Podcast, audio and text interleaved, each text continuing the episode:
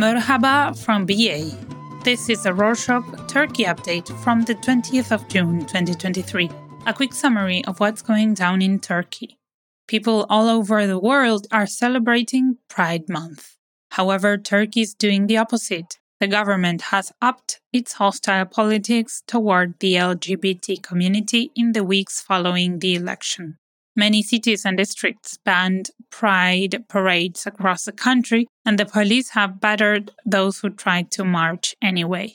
On Sunday, the 18th, the police blocked the Beyoğlu district in Istanbul to prevent the Trans Pride March from happening. The people said there was no official ban on marching for Beyoğlu, but that the police used excessive force and detained many people.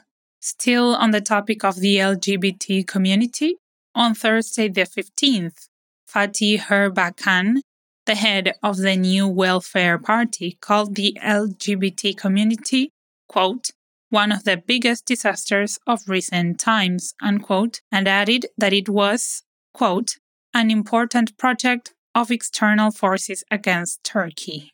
He said that his party would fight to prevent this quote, perversion, unquote, in the parliament.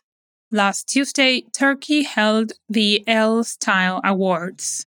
Melike Şahin and Mabel Matiz, both well known singers, dedicated their awards to the LGBTQ community. Since then, many conservative people and pro government figures targeted the singers for expressing their support. Shortly after the award show on Saturday, the 17th, the Denizli municipality, run by the ruling Justice and Development Party, or AKP, announced on Twitter the decision to cancel both singers' concerts. Similarly, the Bursa municipality, also run by the AKP, cancelled Melike Şahin's concert. On some news on politics, the elections are over, but Erdogan is still targeting Kılıçdaroğlu, the leader of the main opposition, the Republican People's Party or CHP.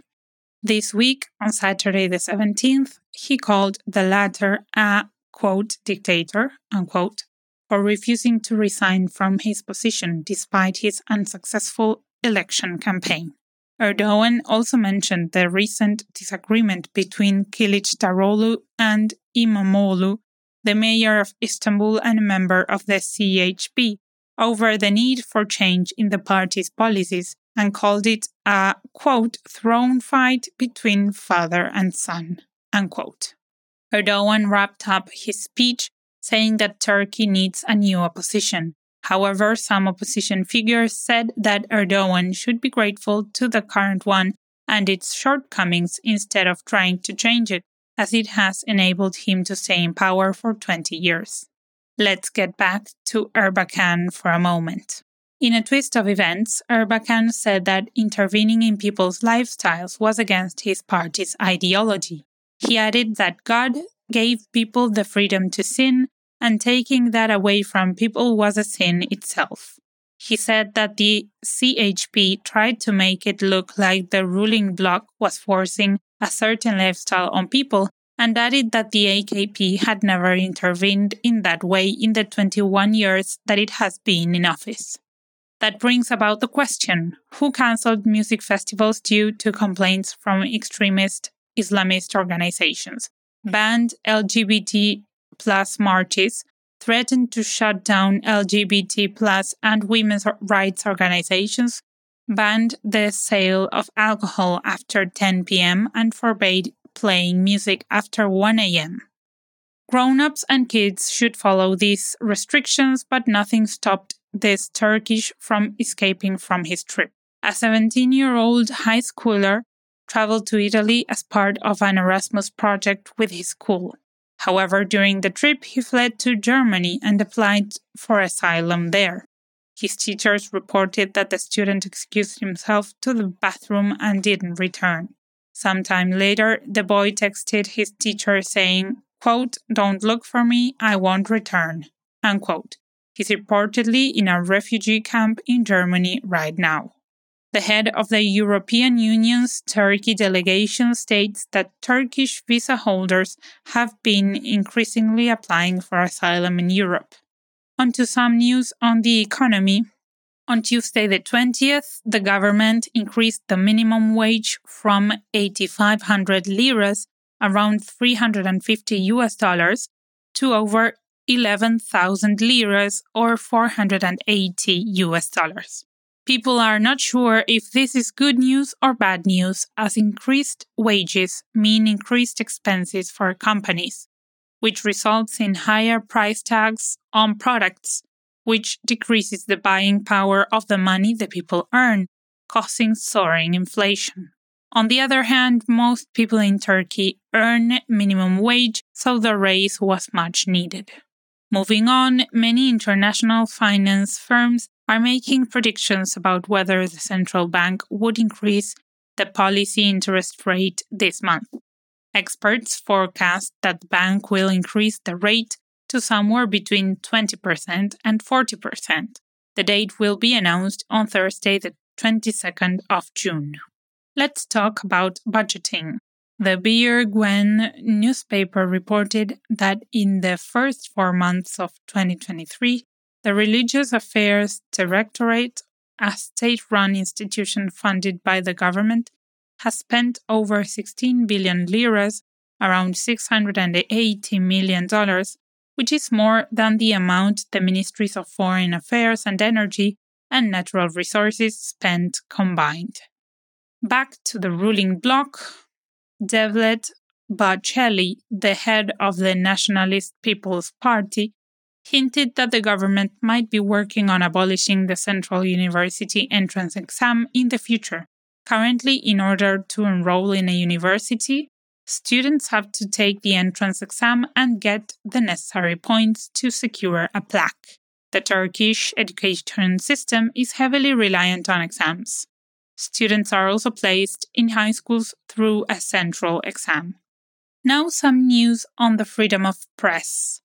On Saturday, the 17th, the journalist Sinan Aygül declared that the bodyguards of a district mayor in the city of Bitlis attacked him because he was writing about corruption in the district municipality, which is run by the ruling AKP.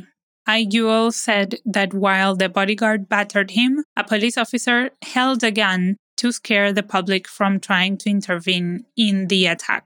He also said that the bodyguard threatened to kill him if he ever wrote about the district mayor again. However, the district mayor denied being involved in the attack and even added that he started an administrative investigation against the municipality personnel Aygül talked about. The bodyguard and the police officer have reportedly been suspended. The sunny season has come and it brings lots of tourists to the country. However, experts say that Turkey is becoming too expensive for foreigners despite the depreciation of the lira against other currencies. A member of the Turkish Travel Agencies Association said that Russian tourists were opting for a summer vacation in Egypt this year because it was cheaper than Turkey. The Russian Tour Operators Association also said that over 5 million Russians traveled to Turkey last year. However, the number could potentially drop to 4 million this year. Tourist companies in Turkey say that due to the high inflation in the country, the prices have gone up the roof and tourists sometimes have to pay 2,000 euros more than they did the previous year for the same vacation, which is a lot considering that inflation is less than 10% in most European countries. Lastly, a footage of a livestock breeder forcing a cow to drink beer out of a glass beer bottle went viral. The breeder received backlash for abusing the animal. Following the severe backlash, he made a video saying that people misunderstood what was happening in the video. He said that the bottle had medicine in it and he put the medicine in a beer bottle because plastic bottles got squeezed in the cow's mouth. He still received a fine for health concerns. During the investigation, the police found that the breeder had a court order for jail time on charges of possession. He's now serving a sentence. That's it for this week. Thanks for joining us. You must know by now that we don't want to have ads in the updates, so we don't make any money doing them. If you enjoy listening and want to help us out financially, there's a support link in the show notes. If you can help us out financially but still want to support us, please hit the subscribe button and tell your friends about us. Host Colleen.